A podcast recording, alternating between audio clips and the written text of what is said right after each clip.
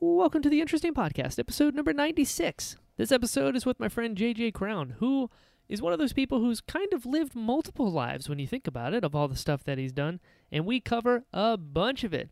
We talk about being from New York and then moving down to South Florida uh, when he was 15 and the culture shock that that was at the time, uh, just how different things were then, how he had to uh, assimilate pretty much, and how music helped him do that. And we talk about how music breaks down barriers really of all sort of cultures.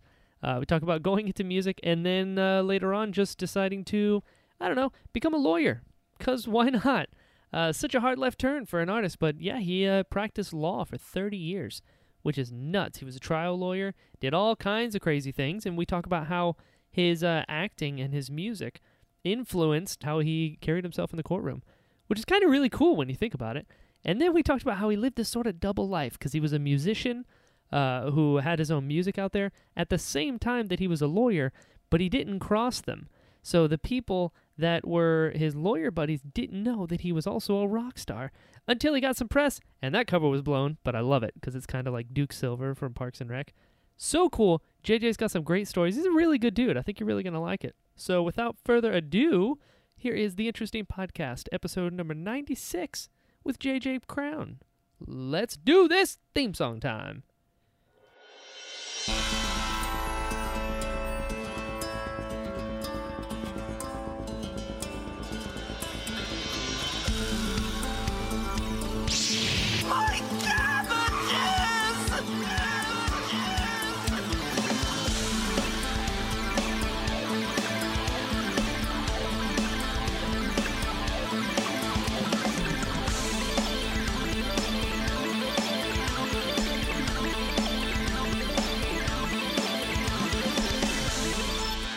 Um, we were very lucky, and they they predicted it right on the nose, and it was like, I I'm one of those people. I always wait till the r- very last minute to put the shutters up because I Yeah. have those bulky kind, and I waited and waited, and then that uh, that Friday night, they, they said no, no, it's not. It looks like it's big. It looks like it's in your backyard, but we're telling you, folks, it's not going to be there. Yeah. And they were right. Yeah. Everyone's got PTSD from Irma. That's the problem. Yeah, that too, right? And Jacksonville, they're going to get a big hit, I think, today or tomorrow, right? Yeah, it's moving so slow. At least it's a category two now because it Right. was like a five for a little bit, and that's bad. and you can imagine down here, you know, it, it's always that hysteria. Yep. It's um, and every and the thing I always, I, it was funny. I was I was talking to my friends the other day, and I asked them.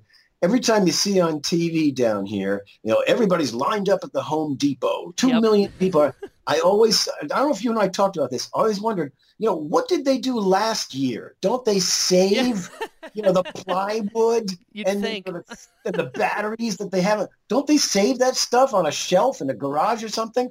And you see them every year. It's like they never bought hurricane supplies before. Yep. I always get yeah, uh, it It's true. It's true. I what's crazy is the people here were like, "Oh God!" I was like, "Look at the map, guys. We're like, we're not even getting touched. Like, we were out of gas for like three days. Really? People, What are you yeah. People were just panicking. Interesting because the cone. I, I mean, I'm sure you don't remember this, or you may from Nostalgia TV.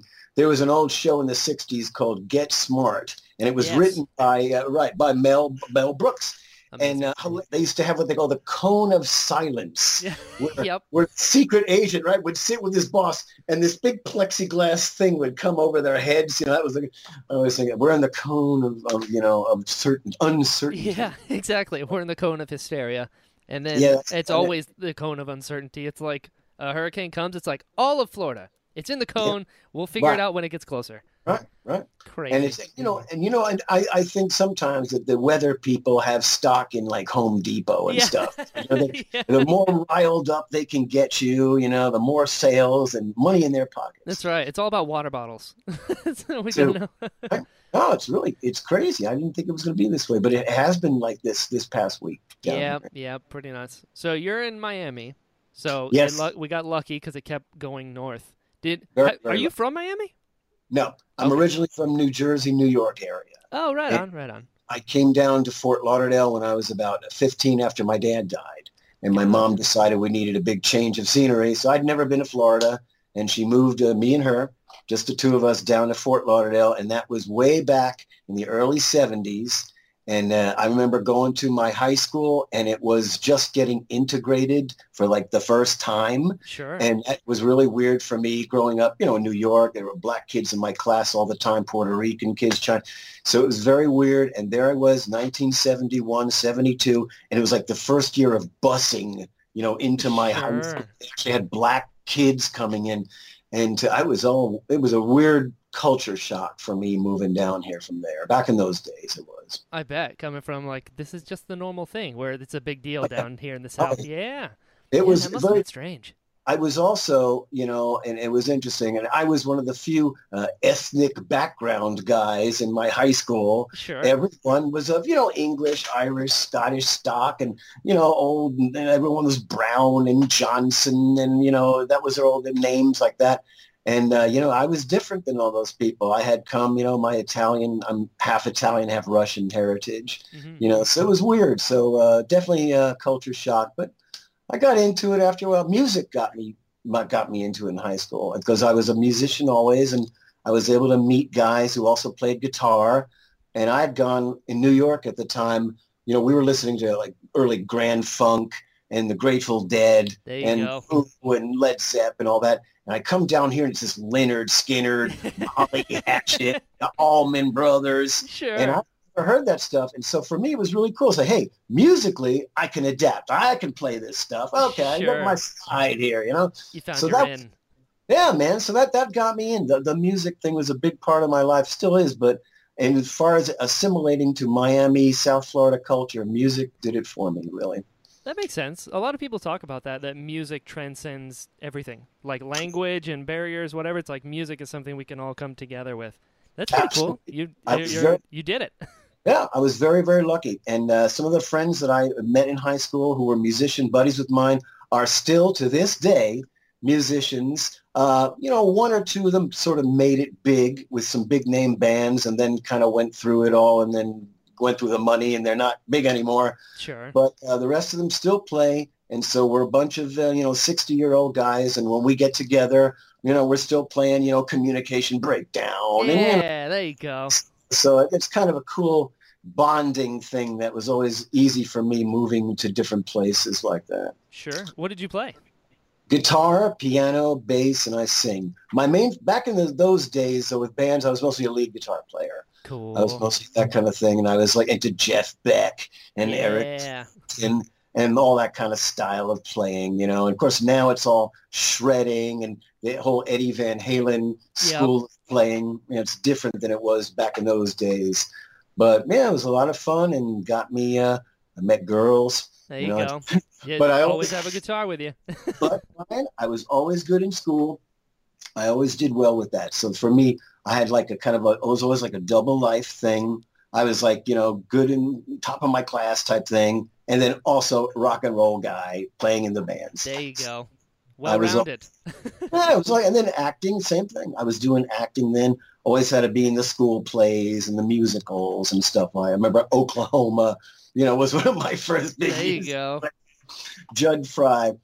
So uh, yeah, there's always, but for me, it was always a great way to meet people. So Sure. that's uh, yeah, the arts.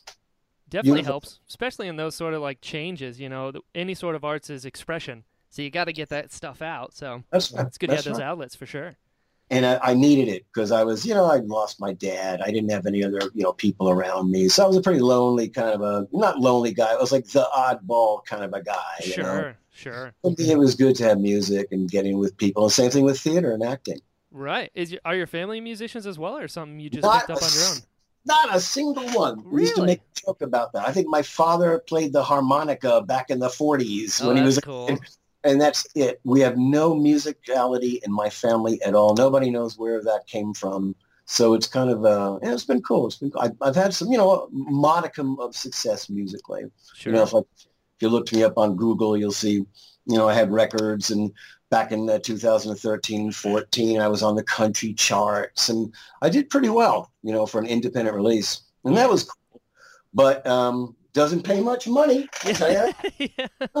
That's the arts, though, isn't it? Mm. yep. Absolutely. But I find, and like you and I were talking, the film business, actually, I make a lot more money in the film business than I ever did as a musician. And I get I get royalty checks, you know, three dollars. Yeah, yeah. Three months, but I just can't survive on it. So, but you know, you do these films and things like the way I met you. Yep. You know, you get a few hundred bucks for a day and whatnot. That's more than most, and most musicians will tell you that's, more than they make. Yeah. you know, playing in a club for six hours. You split it up between a band. Maybe you're making seventy-five dollars or something for the whole night's work if you're lucky. So Sure. There's way not more. There's way more like pick yourself up and set up. Like I feel like there's almost Oh. more work as a musician. Oh, absolutely, You know? completely, and that's exact. I used to hate it. The amplifiers. Um, of course, over the years, those got smaller. But back in the 70s, if you wanted a big sound, you had these huge Ampeg, Marshall, Hiwatt. And these amps, the speaker columns themselves were as tall as a person. yeah, you know, like just five feet tall. And then you had the head, you know. So it was always a big deal with schlepping the equipment. I, I mean, you grow up as a musician with that. And I got to really hate that after a while. I know why bands, you know, have gr- roadies. I would yeah, say yeah. roadies to do that. But yeah, and it, it's a lot more work. And f- figure for film, so you're preparing for some like one day scene or so. Like, you know, you and I were doing something like that. Maybe you spend two, three days of, you know, memorizing things like that. Yep. And then you're there and you do the work.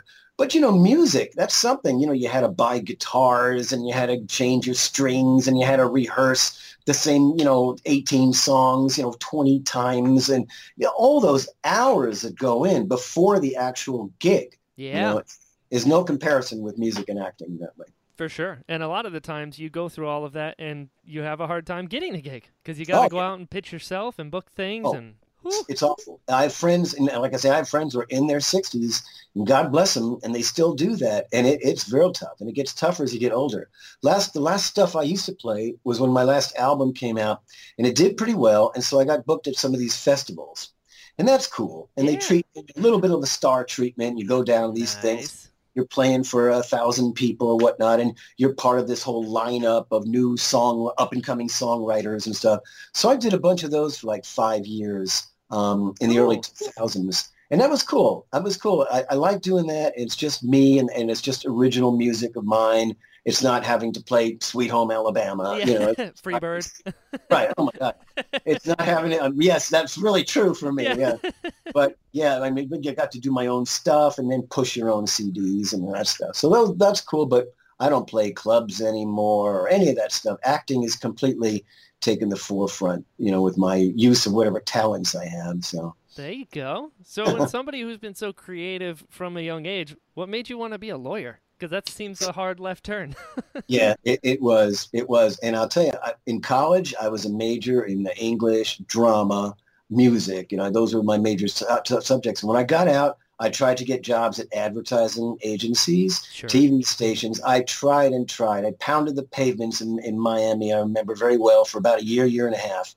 All I could get was a gig as a night watchman at a sleazy motel in Fort Lauderdale on Federal Highway There you where go. the, hookers used to come in and rent their rooms. I got a job there and I could live on the premises if I worked at the night clerk. So I lived in one little room There you and I worked as a night clerk and I said, wow, you know, I'm out of college, you know, money spent like the Beatles song. And oh my God, what am I going to do? What is this? And I just decided, I said, you know what? I was always good at uh, English and, and, and history and this and that. Why don't I take the LSAT and try to be a lawyer? And, uh, you know, it went that way. And when I got into school, it was weird because I random. just- yeah, uh, everybody there, because you know, oh, my daddy was a lawyer, my grandma's a lawyer, my, All my right. Governor. It's all very nepotistic business. Man, I'd say a good seventy percent of the people in law school are from families of lawyers, Wow. and I was just this rock and roll guy with long hair, and I didn't look like any of them, and it was weird. But then I, they found out I had some aptitude for trial work. Uh, standing on my feet and talking to audiences. Hey, hey, I see the line here. yeah. So they, they said, you know, you got to be a trial lawyer. And that's how I became a criminal defense lawyer. And that's that was how I had no intent. I thought maybe I'd be like uh, an entertainment lawyer, you know, Sure. represent bands and copyright and stuff. But that's really dry stuff. And so uh, I went the other way. And that's that took me on a detour for about over 30 years. Yeah, just a little. You just wanted to try it out for a little while. Oh, yeah, a little chunk there. but it enabled me, you know, to have, it enabled me to buy every guitar I ever wanted to own. There we go. There we go. Recording equipment, and I kept in the business. I did voiceover work. I was working for some radio stations here. I would do stuff on weekends, and then I started playing with bands on weekends when I was a lawyer. Sure. But I always kept the two lives separated. I tried never to let the law people know that I was a musician doing this other thing on the side. Sure, sure. So I'd say probably for the first eight or nine years, it worked out okay. Nobody knew except a couple close friends. And then, unfortunately, I got some press and they put me on the cover of this, one of those, you know, entertainment magazines. And they said the headline was um, lawyer by day, rocker by night. and that was it and then it all blew up. And then uh, I remember, and I was just thinking about this yesterday. I was up for some kind of a promotion at the law office, mm-hmm. and then the boss calls me in. I says, "Oh, this is great. He's calling me in to give me this new slot as you know head of the narcotics trials or something." Yeah. Walk in there, and he's got that stupid paper, and holds it up to me. I never forget this. And he says, "So, if you're so busy with this rock and roll, how do you have time to be a lawyer? Yeah. And I said, listen, I, you, you love my work. I've been here eight years. I win cases. I do the, you know, oh, I don't know if you have the dedication. It's like, oh, what the hell are you talking? Yeah. And people cop an attitude and that kind of blossomed where, you know, some of the people at work had a weird attitude. You know, he's the rock and roll guy. Is he really a good enough lawyer to be here in this office? Because he plays rock and roll music. And they were like that. Sounds like, sounds like a little bit of jealousy, maybe. Just yeah, a tiny bit there was a little bit. Then it all turned another way to my advantage, where all of a sudden, um, for instance, the, the man, I, of course, never mentioned names, but the man who was like uh, one of the big administrative heads of the big law office, the mm-hmm. man who basically gives you your raises, came up to me one day and said, so I've been reading about you. Um, my wife wants to produce a musical. And I was wondering, if you wouldn't mind writing songs and recording songs in it for my wife. So what am I going to do? And so that's yeah, when it fair. complicated. All of a sudden, the art and the law started, you know, intersecting in a way I didn't expect. And so uh, then I get involved in these office projects, and then they all the boss says, "Oh, you know, if you're so talented, you're going to run the yearly talent show for oh, our." Of course. so every year they would make me get a bunch of, you know, amateur, you know, musician wannabes from the office. Yeah. A drummer who hadn't used his kit since his bar mitzvah, you know, yeah. stuff like that. Sure. Okay, put these people together there, JJ, and make a band, you know? Sure. And so that became a big deal. I had to do that every year. I had to be in projects that I really, you know, didn't expect to be in. Right. And uh, so the art and the law, you know, kind of collided. That's pretty amazing. That's like uh, that's like I've been watching uh, Parks and Rec for the first time, uh-huh, and yeah. R- Ron Swanson is Duke Silver. He's got like yeah. a fake name where he plays yeah. saxophone. So you you're a rock star lawyer. That's pretty good, JJ. That and you know a lot of parallels there because that's exactly right. People then all of a sudden they found that newspaper article, then they found me, you know, playing on radio stations, yeah, yeah. And those are the days, you know, before big internet use. Sure. So it's very, very interesting. And, the, and then we're talking like 19, you know, 85, 86, that kind of thing. Sure. So yeah, it was very weird. And then all of a sudden I had to become the rock and roll lawyer guy and everybody knew about both of my lives. You know. Sure. As long as you didn't start like singing your opening statements, I think you're good. Oh, no. but I'll tell you what, Brian, I've used and going to the acting stuff, many of my acting techniques as a trial lawyer. Oh, I bet. Extremely handy. And people used to ask, you know, where'd you get that from? It's like, well, you know, I've studied acting. I like to do this. I'm, you know, kind of an artsy guy. And uh, so I'll go outside the box sometimes. Sure. So there, there were instances where that helped. That's yeah, I never thought about that because it is it can very much be theatrical. You have an audience, you're trying to display a case, and yeah. I'll give you an example. For instance, memorization. Yep. I'm really good, and you probably you know memorize lines. I got really good at memorizing. I had lots of tricks for memorizing pages and pages of lines. I started using it in the courtroom. And for instance, if anybody has ever been through the jury selection process, right? Mm-hmm. They bring 40, 50 people into the courtroom, and then they take 20, 30 of them, they put them in the chairs, and the lawyers get to ask them questions, etc.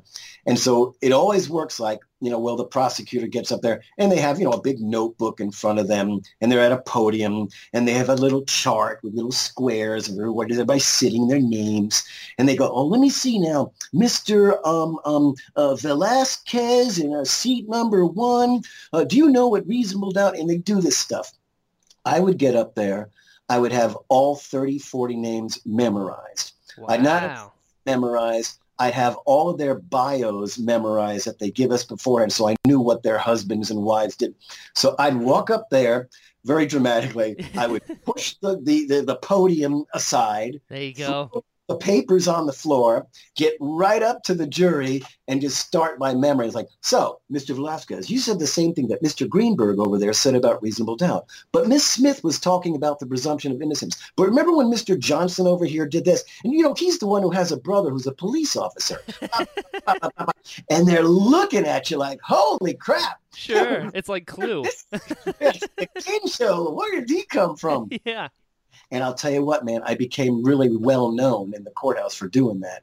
I was the lawyer, you know, who memorized everything. And then with my closing arguments, I'll just get up there like a big monologue, you know, yeah. and, with no cue cards, you know, and just do it like that. And people respond to that. You know, I mean, you can say what you want about the criminal justice system, but it's a very human element, you know, with jurors. And people respond to that. And I've, I've had them come up to me and say, you know what? From the minute you got up there, knew like all 50 people's names and that, uh, you sold me, you know? yeah. yeah, yeah. That's awesome. So that there was an acting skill, you know, that came in handy in the laws. That I, that, I didn't mind that, you know, Sure. those intersecting. right. And isn't like boiling it down to the most thing, like a lot of law is memorization as well, because you have to know the laws and how it works. And it's like, who knows the rules better and then how to argue for your client. that is the classic way. But you understand, in today's day, these kids, and I call them kids, they come in with their MacBooks and they have it right in their hand as Ah. they're talking to the judge. And you know what, Your Honor, I'm going to cite up, bam, and just, you know, hit the number. And uh, Zion Smith versus State, you know, 17, da, da, da. And that's what they do now. They all have those. So, yes, in the old days, we had to Ah. stuff off. That's correct. But these days, I think ever since the early 90s, uh, these lawyers just come in and it's all on hard drive. It's all in little notebooks and that's how they do it. So you don't really have to memorize cases and things anymore. Those days are pretty much gone. It's just there at your fingertips. Sure. You just got to do your research beforehand and have it Right, ready so you exactly. can pull it up. Of course. But it's a little different than in my in my day, in the olden olden days area. Sure, sure. See, I I've been lucky enough not to be on a criminal trial before, so oh, Aha. You know it's uh it's only legal if you get caught. Um, so Right. I'm wondering what is the so you said you were a trial lawyer. What is a trial lawyer versus other kinds of lawyers? Right. The other kinds of lawyers are the people who do uh, basically the paperwork law. We're talking about property law, people who draw up leases and management agreements, uh, corporate law. You know, the people who do all that um, uh, blue sky stuff and the stock exchange stuff and Securities and Exchange Commission motions and filings. And, and there's people who do insurance law. You see them on TV every day. Right. You know, those guys, you know, those who do, do the ambulance people and whatnot. I saw a great billboard on the turnpike the other day, and it said, such and such law firm, ambulances chase us, you know. In my day, Brian, and this is an interesting little note, they didn't allow lawyer advertising. So Really? it all came to be, yeah, absolutely. It all came to be in like 1980. But back in the late 70s and whatnot, you actually were not allowed to advertise. And I remember when it all started, there was big debate in Tallahassee and in other state capitals all about how far are we going to let these people go. And they had guidelines. And it was just like, you know, I am the law firm of John and. I specialize in, I am certified by the Florida Bar. Thank you. It was just supposed to be that stuff. Sure. But obviously, it's, uh, hey, he got me $2 million. I'm yeah, just like, exactly. God. So it's it's gotten crazy. And also in my day in Florida, there were only four law schools.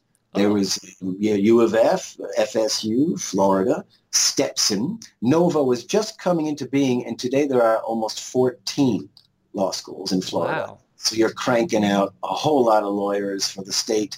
And it's like it's pretty saturated, you know, that whole market. So I'm happy. I, I did my time. I transitioned into what I love, arts, you know, acting, music. I'm lucky I'm out of it now. sure, sure. You did. I love you did your time. Oh, There's a pun there. Yeah, they, I, my clients did some time, but I did more time than any of my clients. Look at it that way, right? I There worked in the business for 35 years. I don't think I had a single client who was ever sent away for more than, than 30 years. That's a terrible way to look at it. That's your advertisement right there. Yeah, that's it. I worked longer That's than right.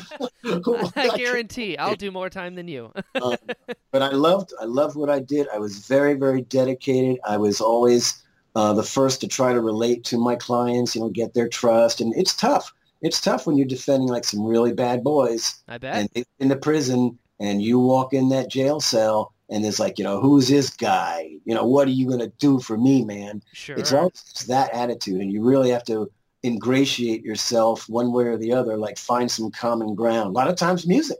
oh, you I know? bet. Yeah, smart. And I had a ponytail back in those days, and they'd say, "Hey There you man, got ponytail. You that musician, lawyer?" They would say, so, "Yes, I am." As a matter of fact, you know. But there were many times when conversations. I'm a big Motown freak, and I was.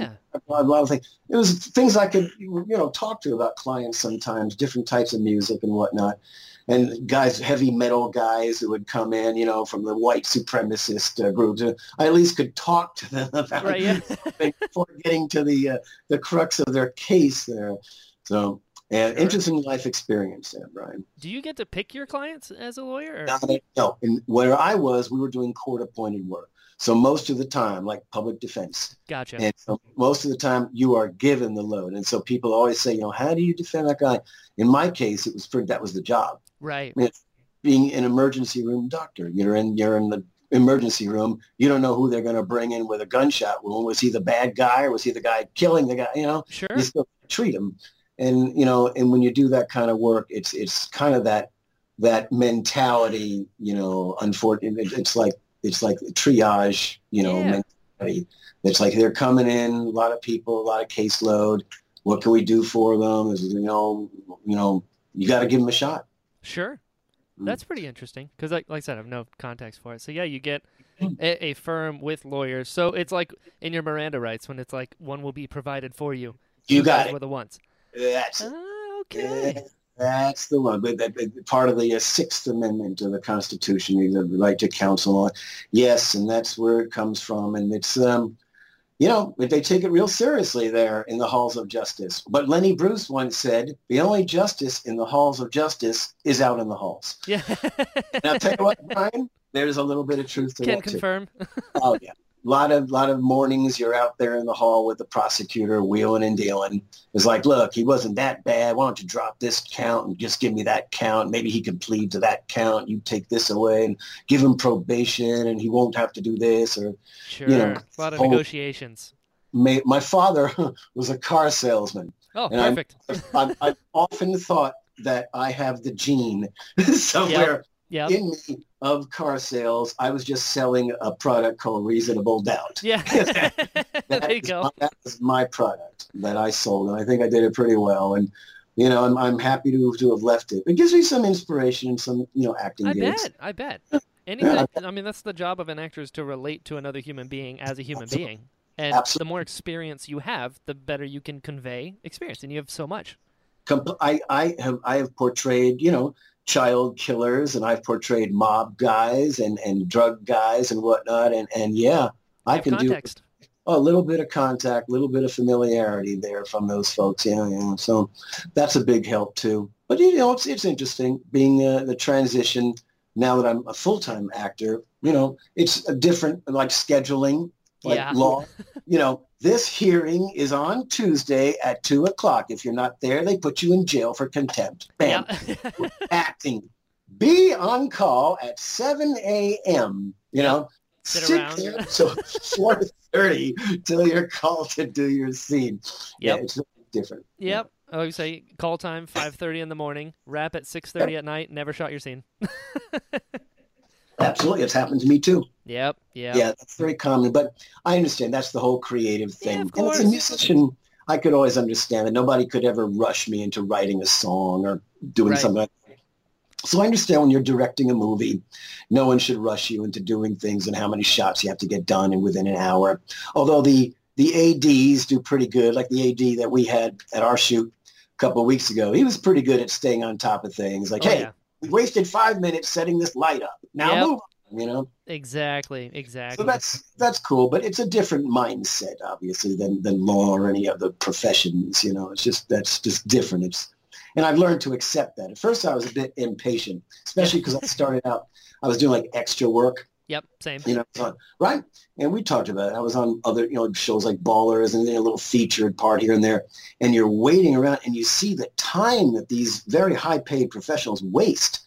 You know, a lot of these guys and the directors arguing with the cameraman and about angles and shots and the grips are arguing. It's not just all, you know, bam, bam. It doesn't happen like that. You know, there's a lot of give and take in those in that process. Yeah, for sure. It's a, and it's so collaborative. There's so many people involved that it's Yeah. not just like two people move a light and then you get it handled. It's like a department.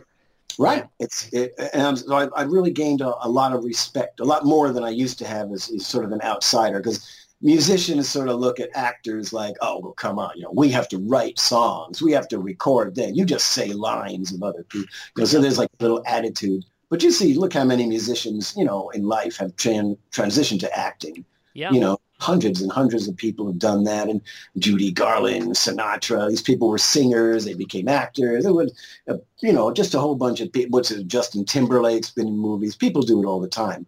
You know, there's some similarities, definitely, because you're expressing yourself. You know, it's all expression. it's true. So, and you're using different voices. Like I, I, I use accents. yeah. You know, so it's more of a musical thing because I was always good at picking up sounds and accents and you know way people speak in different parts of the country and the world.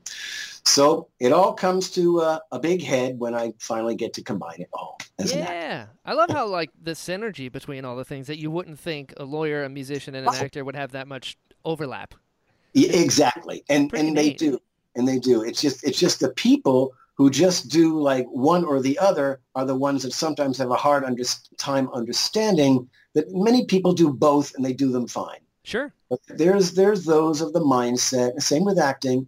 Like you know, well, this guy he's just a retired lawyer guy. You know, what kind of actor is he? You know, and then you get you know lawyers. You know, who say, you know, what's this person? Oh, he's a musician. What kind of lawyer can he be? Sure.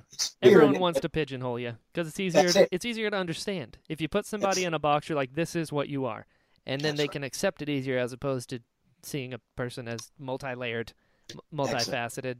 and there's nothing wrong with that. And it's like if you want to, you know, and, and that's fine. That's always been my moniker. And you want to call me Renaissance man? I'll take it. Yeah. You yeah. know, I'll take offense. That's cool. I'll do a little bit of everything, but I'd like to think I do it well. Yeah. You know, so I mean, it worked out. Yeah, right. You did some Right. pretty. You did some pretty cool things. Yeah, So- so far so good. So what's harder, writing an original song where you play all the instruments, or the bar? Uh, oh, good question. I thought you were going to say you're acting. That's what I do. I get you comfortable, and then I Yeah, man. hard left turn. Or the bar. Uh, the bar. yeah. Oh, that studying and that stuff. And uh, I was in a hurry to get out of law school because, frankly, I didn't have a lot of money. So I was financing myself. So I did it in a little over two years instead of the usual three. Nice. So I had to then, you know, get into that bar thing even before my other classmates did. And it takes, as any lawyer will tell you, it's like a four or five month process, literally studying for this- really? exam. You literally spend like three, four, five months for this one exam that takes three days to take. And uh, yeah, and that that was definitely one of the most uh, um, stressful times of my life, no, bar none. Yeah, that's yeah, it's a pain. It's a big pain. Any lawyer will tell you that it, it's not easy. It's a pain, and they're very. They keep raising the score, the necessary scores in states to. It's like I was saying before with the 14 law schools in Florida. yeah, yeah. Don't don't don't discount the fact that there's some people saying, "Hmm, we don't want them all to be lawyers." Wait a minute. Let's think of something. sure. Let's raise the score you need on the multi-state bar exam to get into Florida. And that's what happened is every year they inch the state okay. up. I think the, the maximum score is like, I don't know, 150 or something. And they, they started at like 110 and 125 and now it's like 138 and one and you get closer to that maximum score, whatever it is. but yeah, that's what they do. So uh, yeah, it was a tough thing to get in. I was always happy Wow. with it. I was, you know, made it a decent living, not a great living, but now I'm enjoying my life a lot more because I just get to be creative now. Yeah, you get to do that side of you. Like I said, you did your time. I'm Yep. always wondering because, like, I, I think you're the only person I've ever talked to who's taken the bar. Just taken it, Uh-huh. never mind passed it. So I was like, what is that test? Being that you're a lawyer and a lot of it is in court, like, is there parts of the test that is like public speaking sort of thing, or it's all? That's an excellent question, young man. And I'll tell you Why, what, thank no. the answer is no. And this is something that some uh, legal organizations, ABA type people, have addressed in the past. you. It Oh. has absolutely nothing to do with your speaking skills. It has a little bit to do with writing because, yeah, you have to write long essay answers to these various questions besides multiple choice stuff. But yes, and there are some people who think there should be some sort of a speaking component. But you know, keep in mind, a lot of lawyers don't have to speak a lot. You know, Oh, they that's a good are working at the insurance company, paperwork. filing the claims. Yeah. So they're not real, you know, speaker, public speakers, but a lot of the public feels that a lawyer, no matter what he or she is doing, when you get on the phone and you're talking to a client, you know, know how to express yourself. Hello. Good point. Yeah. And so that, that happens. But yeah, that, that's a, I know a, a bit of a debate that goes on about whether law school should encompass, you know, more of those skills. So for me, that all came from my acting and music background. None of that was taught to me in law school Sure. at all. Wow. Yeah, I didn't know that. You learn like the rules of evidence. You know, you learn the, the game, you know, the game rules of how to play the game, what's admissible, or objections to me. You learn all that Perry Mason stuff. Sure. But but how to speak and how to argue and how to convince people and what ang- you're not you're not taught that very very little trial skills classes. You know, for maybe a few weeks, but nothing like that. Huh. Was there a learning curve? Because you you chose to be a lawyer on just like pretty much a random whim.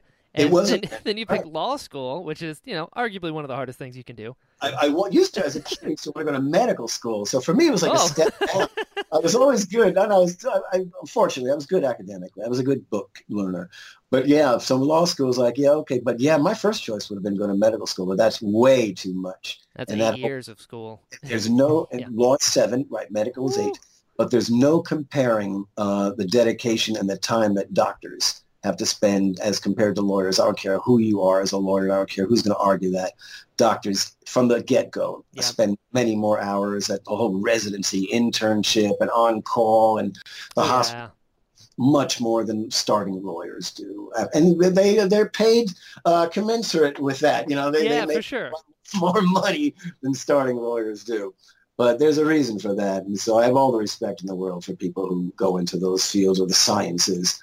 Those are much more complicated, I think, you know, than a lot of law, you know. Sure, makes sense. 'Cause I, always Yeah. I always wonder as well when you ta- when you go to school for something that's so specific, and then when you actually get into it, you know, it's Mhm. like you can study all day long, but then like taking an acting class, right? You can study acting all day long, but once you get on set, it's like okay, Absolutely. this is different. Um, That's wondering right. like how did it take you a while to get into the swing of law versus acting and the learning curve between the two? No, fortunately, no. It was it was it was pretty smooth transition. Yeah. It was a smooth transition. It was a lot of work. Instance, I used to be uh, an avid reader. You know, I love literature, and I was always reading books and ma- magazines and things back in the day when you read, you know, things on paper.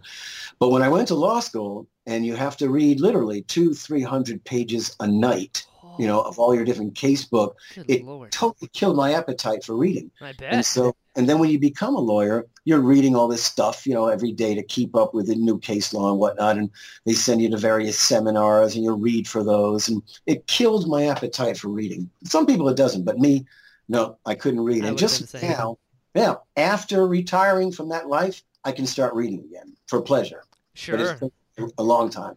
I Yeah, bet. Good lord, two three hundred pages a night. absolutely. Yeah, it'll ruin. It'll ruin you. You stay there, and that's what. And I, since I did it in less time than most people, I was, you know, doubling up summers, you know, double loads of classes and all that to get there after a little over two years. So that was even more reading, and it just killed it killed my lord.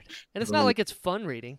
You're not No, reading like a novel not. where you're like, "Oh, this is great with characters." It's just yeah, I know. And then you have to be you know, there at eight o'clock the next morning, able to summarize, as I say, brief the case for you know, some loudmouth professor who calls you out. Hey, you in row three. yeah, You know, Shelley v. Ferguson, what was the holding? How many members of the Supreme Court disagreed? Oh, it's like, oh my- Oh, but yeah. man, I understand. You did your time. Yep. So you then, go. so then you retired from that, and that was when you were like, "Okay, it's acting time. Let's do this." Or was it that and then music? Or did you do both and both? I did. Uh, no, I was doing both simultaneously. My last five, six years as a lawyer, I produced my second album, which is the one that actually did pretty well. Cool. And then I started doing more acting, mostly extra work in those days. And of course, I had to use sick time, you know, vacation time. Yep. And I had to tell my secretary, you know, I'm taking off tomorrow. Oh, you're not feeling well? No, I'm working with uh, Dwayne Johnson in Ballers. Don't tell anybody, but that's what I have to do. But I'm sick tomorrow. right. You know, so that's, I you know would have to take days like that sometimes to do this, but never to interfere with the work or anything. But there were times when yeah, and you can't do it. And people know in acting, you can't be an actor and have a full time job. How do you go to auditions? it's true. Right? Absolutely. I had true. an I had an agent this morning call me up at ten o'clock and say, "Oh, can you be at you know the such and such place for this audition this afternoon?" And you know what I had to tell her? Absolutely. No, I had to say, I'm meeting Brian Balance on his show today, so I can't go to your audition. And she just scratched your name off of her list of Yeah, clients. but it was a pleasure, Brian. It was a pleasure because that's what you know. Gigs, you know, conflict with gigs. So I said, no, no. I, I have a I have a date with Brian today on his podcast. That's right. So I never went to that audition. I can tell you, Brian, I could my whole career. Yeah. That would have been the audition that made me the new Trivago guy. You know what? I did know that that was coming. I also know the dark side of Trivago, so you're welcome. Oh, okay. All right. None because I, that is true. I think the specs on this one, honestly, Brian, I don't go ahead, clear yourself. Yeah. Just did a disclaimer. I'm a lawyer, man. I can appreciate that. yeah, of course. Yeah, I'm, I'm just covering. You know what I mean? Like that's Yeah, what friends no, no do. offense to Yeah. Trivago Yeah. or the subsidiaries thereof, Yes, of or course. the holding company or corporation which manages it. Thank you very much. Boom. No, I'm gonna have they you on every episode now, just in case, because I say all kinds of stuff that is definitely evidence. That's it. That's it. Copyright. yeah, exactly. no, that's the thing with. Uh, I think they wanted a guy. This was a gig today. I think it was that somebody will like the Trivago guy. It's like, oh, okay. But Yeah. for some reason, I think she wanted to send me, but I said no, no. There you But go. there you go. So at least when you're when you're when you don't have a full time job, then you you can have the freedom to Yep. make choices like that. Oh, I'd rather do this, you know, gig here than that gig. So that's what I mean. It's true. It's true. Mm. That's why I've been really lucky because I work nights. Right? You're telling me. Yep. So I'm like, all right, this will work. I mean, I get no sleep, but I who needs gonna any of that? I mean, let's be Right, right. honest. you know. Sleep, huh? Yeah, exactly. I've heard of it. Maybe. I think other people get it. I don't know. Well, you know, you're young. You're That's young. right. Yes. Dude, It's okay. That's right. You can't tell. I'm actually only 15. But No, yes, it's just the, the growth. yeah, it's it's it's grows not the years, it's the mileage, you know. Did you? Let me ask you. Did you enjoy the project that you and I worked on a couple of weeks ago in Naples? oh, loved it, man. It was a good time. It was a good set. I mean, the crew was awesome. It was really fun. The parts were all cool. We got Yeah. to meet, which is an added bonus. Just Right? And that's one of the things that I really enjoy about the acting world is because, and we joke about it, because of all the time you have on set. Yep. And I've heard many stories about famous actors and what they do. For instance, Gary Cooper, okay? Mhm. You may not know this, but old Gary Cooper was a master at falling asleep on uh, in a second. Oh, and what he used to do is during the setups on set, he would know that he could sleep for those 20, 25 minutes. And they say the guy could like knock himself out immediately and he would sleep during all those, you know, bulky lighting and camera setups in those days. That's what he would do. So, but no, uh, in the in today's world, we all sit around and chat. Yep. And it's very, I, I love it. It's great until they tell you to shut up because they can hear you Yep. picked up in the microphones. But aside from that, you meet great people, and yeah, it's a it's a great opportunity to sit and, and network and all that good stuff. Yeah. Yeah, because that's the other thing is like the people that you meet on a set, nine out of ten times are working on other things well.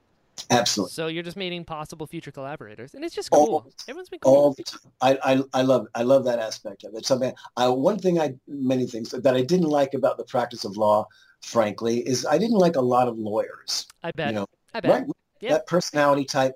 And some people say, well, you were one, but man, I was I was a guitar player. I Yeah, was- you're a rock star lawyer, all right? I played with some famous people and I've been around the country before I became a lawyer, you know, and it's like that my ego is filled there. I'm not going to be a lawyer and go huff and puff about what I do. And I'll tell you something, man, you talk about egos, trial lawyers in particular and judges, they they beat out most actors in ego in the ego department. I bet. These people are, are quite convinced of their saintliness Yeah, yeah. and what they do.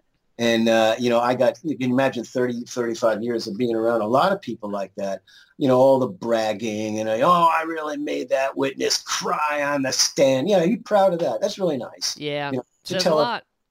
Oh, That oh, that lot. judge, I told that judge, screw you. I'm filing this motion anyway. And it's like, okay, fine. How did, how much did that get your client? You know, who, Yeah, for real. What was your job again? Yeah. So there's a lot, not all, because many nice lawyers, but there's a lot in the trial business. And I guess it's, you know, maybe it comes with the territory, but they have to sort of be bigger than life, Sure. be convinced of themselves and their ability. But some of them are way over the top. So I haven't met a single actor that had any bigger ego, you know, Sure. than Yeah. Yeah. a lawyer I've never known, or judge. That's another one, yeah. Right. So that doesn't bother me. So when I meet people on set, some of them, you know this, are very they're big braggarts. Yep. And Oh, they'll yeah. sit there, you know, I just did the new Downy Snow commercial. And, oh, yeah, well, I was in the McDonald's last week. And you get people, and you find out it was their elbow. Yep. You know, that was Yep, in the exactly. Yeah. it was just their elbow. They were an extra with a hundred other people. yep. You know, but you, you hear that, and I'm never one to do that. Um, you'll never hear me on set. Just I'll tell funny stories or Yep. something, but Same. never about you know look what I did. You know, there's there's other places it's for your resume.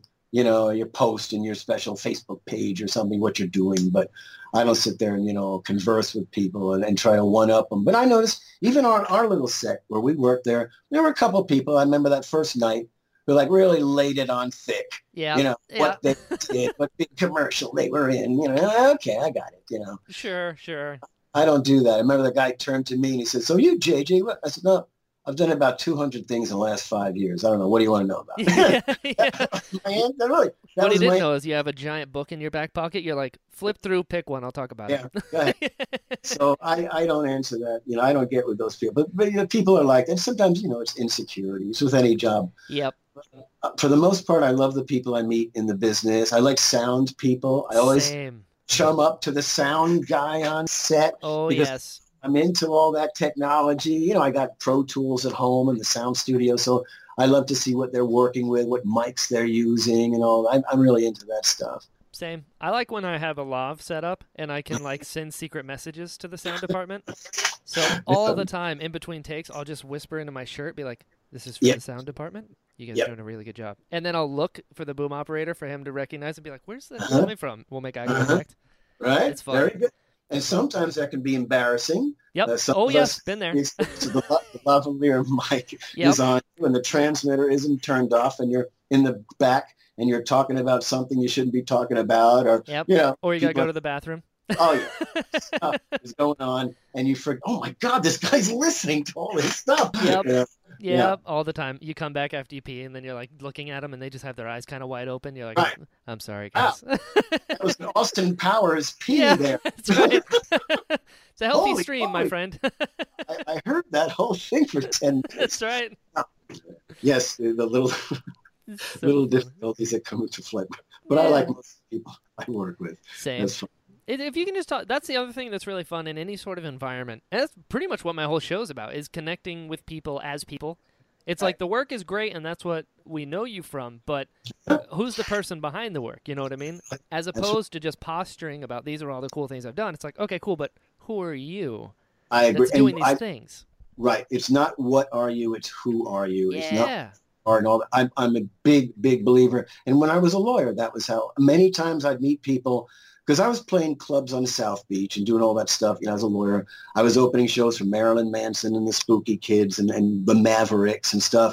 And uh, never, I never would tell most of them that I was a lawyer. You know, I didn't, I didn't want to blend the two. I didn't want them to think I had some attitude or something, you know. Right. So I very seldom talked. It was just the people like in my band, you know, or some friends that would come that knew, but I, I never made a big deal about it. But some people said, oh, you know, do a contract for me. Marilyn, in fact, his name was Brian. We did a gig um, at a place in Hallandale, and it was uh, like 1991. It was right before he got discovered by Mhm. Trent Reznor, and we did the gig where he was discovered, and it was at a place called the Button South, and it was like Nice. 92 was it was like the big Miami uh, music showcase, like the top you know 10 bands in Miami, and my band was one of them, and we played there, and he played there, and I I remember very well Trent Reznor was there in the audience. Oh, And I remember people pointing. They said, "Hey, man, you see that? That's Trent Reznor talking over there to Marilyn Manson." And that's apparently where some of their connection was made. They could have met before that, sure. but he was there. They said, and uh, the rest is history, as they say. So that was kind of interesting. So I had, you know, there was a crowd I hung out with, and they weren't too into lawyers or Yeah. stuff like that, suits as they would call them. So I didn't make a big deal about that. I was happy I didn't, you know. Yeah, that's fair. And it's so uh, usually diametrically opposed things to have as well, Yeah. to have those sides of you. You know, I suppose when you have like an actor and a musician, like you said, they're both artists. There's a way that you can very easily believe, okay, yeah, one person can be those two things. But Right. the groups of law versus creatives usually isn't the same. But you know now, Brian, and it, I've observed this, now it's becoming a little more commonplace. When I went to law school, no, there were not many other rock and roll guitar player lawyers. There were a few, not many with ponytails, no. Yeah. Nowadays, I see on the news there's a heart surgeon who's a heavy metal shredding guitar player, and there's bands of bankers, and, and now it's much more common because people have been brought up on the music and the technology. But uh, back back in the old days, when Yeah. dinosaurs roamed the earth, yeah. back in those days, it was not common, and so it was weird to have a guy who's this you know working musician playing with you know big bands and opening shows, and he's also a lawyer. You know that was weird, and people you know sometimes got weird about it.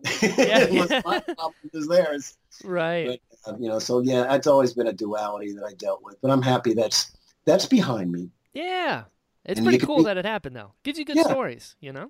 I could I could write a script. I could meet if I met some you know some script writer who's interested. I could write a few stories from what I've been through there. There you go. We just, now we just got to brainstorm a title. I think I Right. think it's, it's a good thing. It's a good thing to come up with. So Okay. so You now, could help with that, Brian. You help John, me. I mean, if you- right. if you want to tank it, I'm your guy. Okay. We'll Okay. take we'll take your idea and run it right into the ground. Because I know you do other production work. You do other I mean, things. I try my best. You know, Yeah, I dabble. That's cool. And we've got to get together and have some synergy between us and put our collaborative, creative uh, minds together. You know. Absolutely. I, I honestly believe that uh, film, TV, anything in the entertainment industry is one of the most collaborative arts possible Yes. because there's so many people involved in it that if anything gets made at all, it's a miracle. If it's It's true. good, it's a double miracle. Right. I you always know. like, you know, at the end of movies, right, when you stay for all the credits and especially these big productions and whatnot, and you see the hundreds of names. I love it. You'll see these Same. German and French and Indian names and Chinese names and all these people who got together and built the sets for all these movies. And I love watching all that, you know, just the, the blend of humanity that goes into creating a film like that. Yeah. 100% agreed. And like visual effects houses, you're like, mm-hmm. here's 300 people that worked on Oh, one sure. effect. I'm like, this is the greatest thing ever. Oh, The Simpsons, right? It's done in Korea. Yeah. The names of the Korean people who do all the artwork and what. I think that's great. It's amazing. it's a wonderful thing, art, and I, I just wish I would have had more time, you know, in the earlier part of my life to devote to it. I tried, I did some things, but now I'm, I'm going full force. So I'm real Yeah, and you've got Yeah. the experience behind it because you know it's Yeah. like we said. That's the thing is you can you can play a part and you can act, but there's something different if you have something inside of you that you can bring out and have context for. Because you can fake it all day long, and some people are damn good at faking it. But Right. if it's real, you're not Right. faking it. You can just bring it out. And that's like writers, right? They say like great writers. And Yep. Hemingway used to say, you only write about that which you know. Right. You know, it's there's a lot of truth to that. I, sometimes I'm more uncomfortable playing an acting role that I know absolutely nothing about. You know, and Yeah. occasionally, like I had a thing where I had to do like a Southern preacher not long ago. I had to go up to Orlando and do this big audition and whatnot. And I thought to myself, wow, these are people I really don't know much about, other than the stereotype, you know, just TV and movies. But I don't even I don't know any Southern preachers. I've never met one in a jail cell. Yeah. Oh, oh, wait a minute. Let me correct that. No. what I kind of preacher? On trial or none? Yes, as a matter of fact, yes, and he was accused of uh, uh, molesting some girls in his parish. Uh, Yeah. So anyway, Whew. but as far as I've never known, known you don't know if that's the kind of preacher they wanted, so you didn't. Right, That's a hard swing to commit to. Oh, I put, put my mouth with that one. Yeah, okay, but yes, you know what I'm talking about. Yeah. For instance, I'll give you I'll give you a good clean example. Yeah. I went to an audition. Casting sent me to to be an airline pilot, right? Yes. and wanted me to play the role of this pilot. And so they take me to the casting, and there's this German director, this woman, a fairly famous woman. I forgot who she was.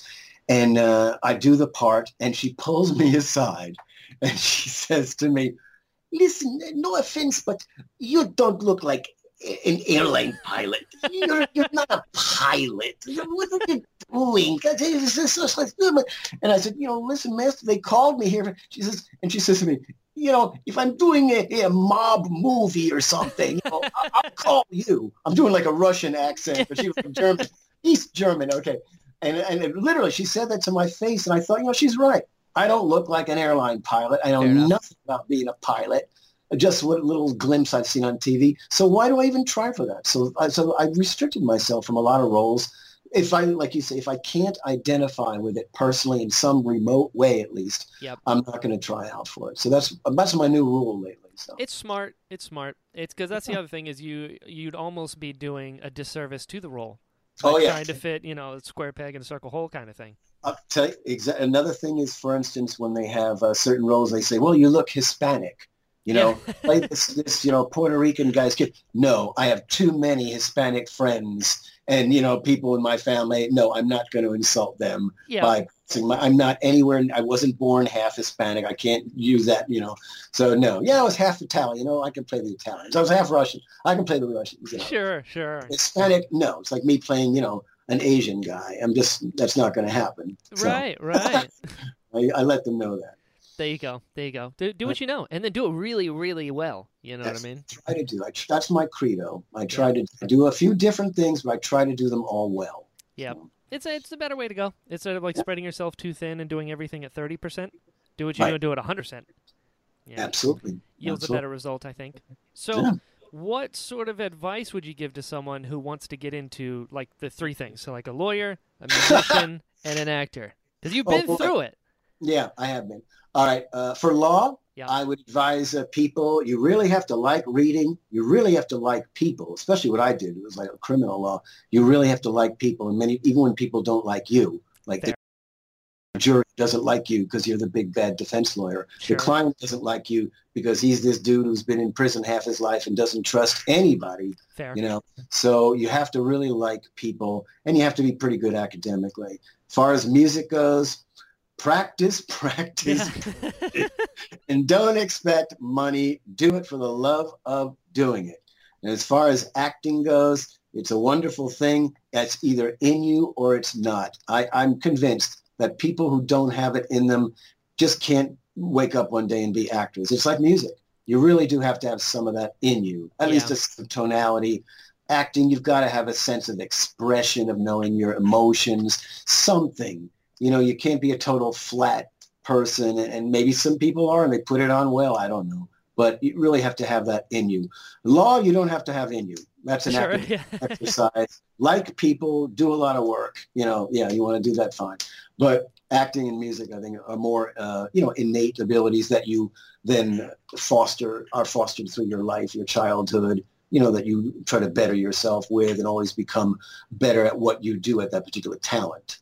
You know? Yeah, I think you're right. Actually, that's a good point because it's it's it's outward, so it has to be inside first to That's right. convey it properly. Whereas law, it's a lot of you like you got to like people, but Oh, as far as memorization, like it's a lot more having to know and argue the rules better. Like taking it into your brain as opposed to putting it out of your brain. Yeah. Something yeah. like that.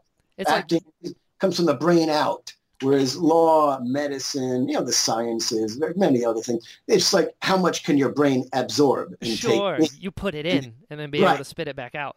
Right. There's a big, obviously, there's a big difference. Yeah. Makes sense. It's like dance because you either have the movement or you have two left feet, and it's going to be real difficult. Which you can, I guess, with the amount of schooling, you can kind of meet it halfway, but you still will only get to a point where if you don't have good coordination, your feet aren't Right. going to move the way they're supposed to to You know, dance. Yeah. And It's there's some thing. I was thinking just back a, a second ago, we were talking about acting. I've met people, and I know you have too, who don't want to be actors necessarily, but they do background work. Yes. And that is their, we were, you and I spoke about this on set, right? That's their thing. yeah. I know people who drive around the state of Florida and they're just background performers in an Orlando production, then a Miami production, and then they're just the husband and wife that you see sitting at the bar type of thing. I know a number of people who are just happy doing that. Yep. Same. There, you don't have to have any big acting skills. You have to be able to look like a person and not exaggerate. Right. but- Yeah. Can't have flat arms. Yeah, right. Yeah. but if, in order for your elbow to be seen It's in that like show, elbow, man. you know, you can do that. Now that's something, and you can make money. You know, Orlando they pay really cheap, but I know Miami it's about $120 a day. Yep. You know, for extra work, and people it's a 12-hour day, and people do that. They spend you you're in a big tent, and I've done it. You eat nice food, right? Then you go out for 40 minutes of shooting, and you sit around for four more hours and 30 minutes of shooting, right? But it's cool Yeah, know, it's they- fun. have to have a lot of talent per se to do it. You know, so that's always open to people. I tell people that some people I know who have retired, I say, hey, why don't you try to get some extra work? It's just fun to do. Yeah, it's a good way to spend a day.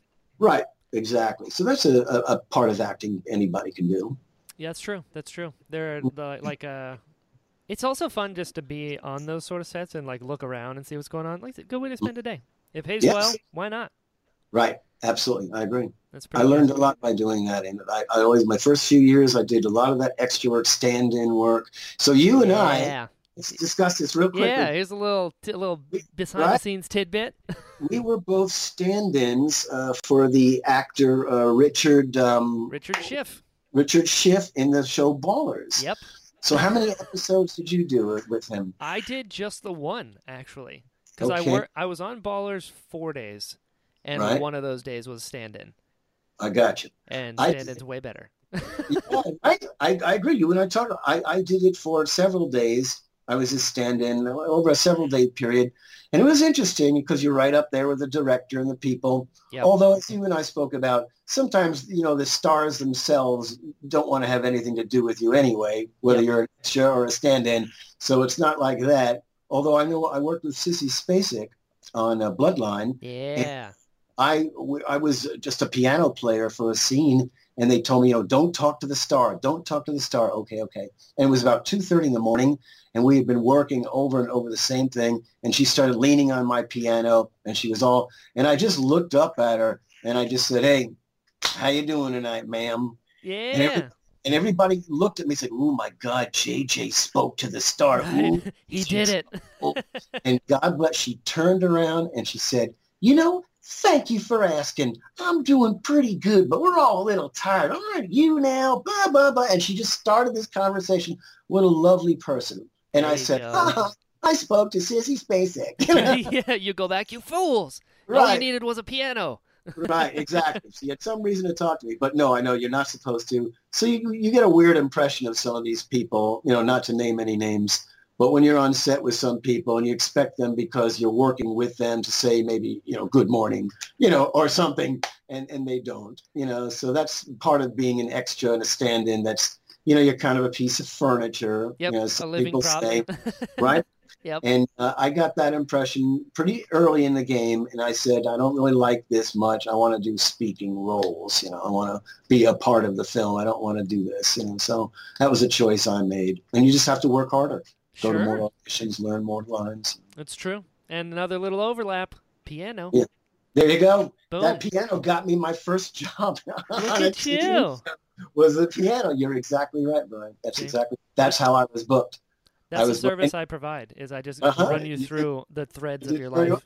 I just did an ad and it was like 350 people tried out for this ad. They only picked like 20 of us. Yeah. They picked me as the piano player on the cruise ship. Boom.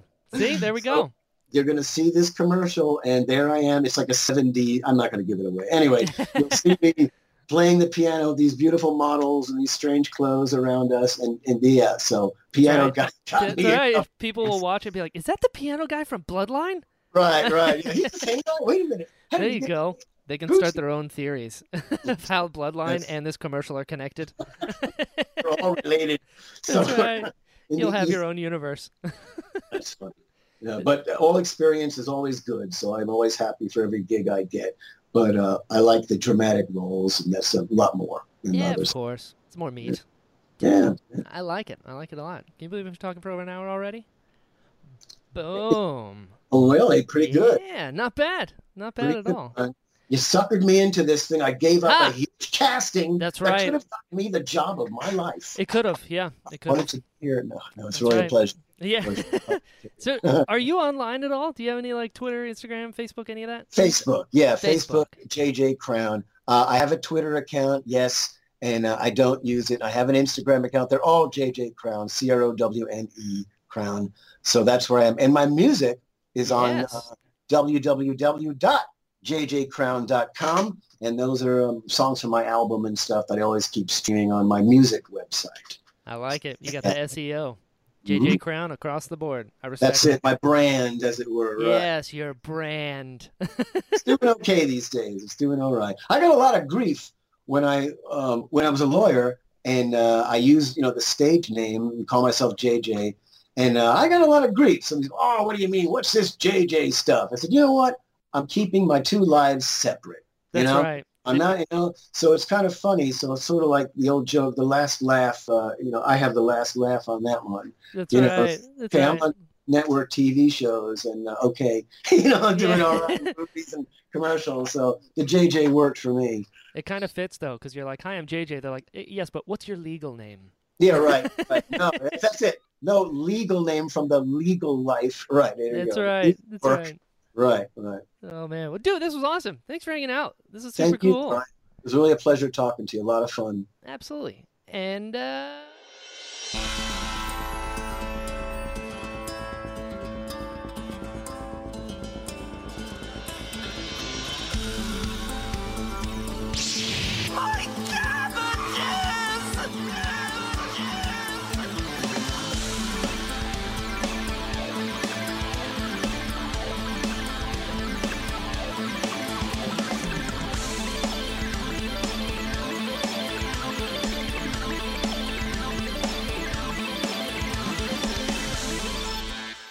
Hello, friends. Thank you so much for listening to this episode of the Interesting Podcast. If you'd like to follow the show, it is at Pod of Interest on Twitter. If you'd like to follow me, I'm at Jedi Brian on all social media sites.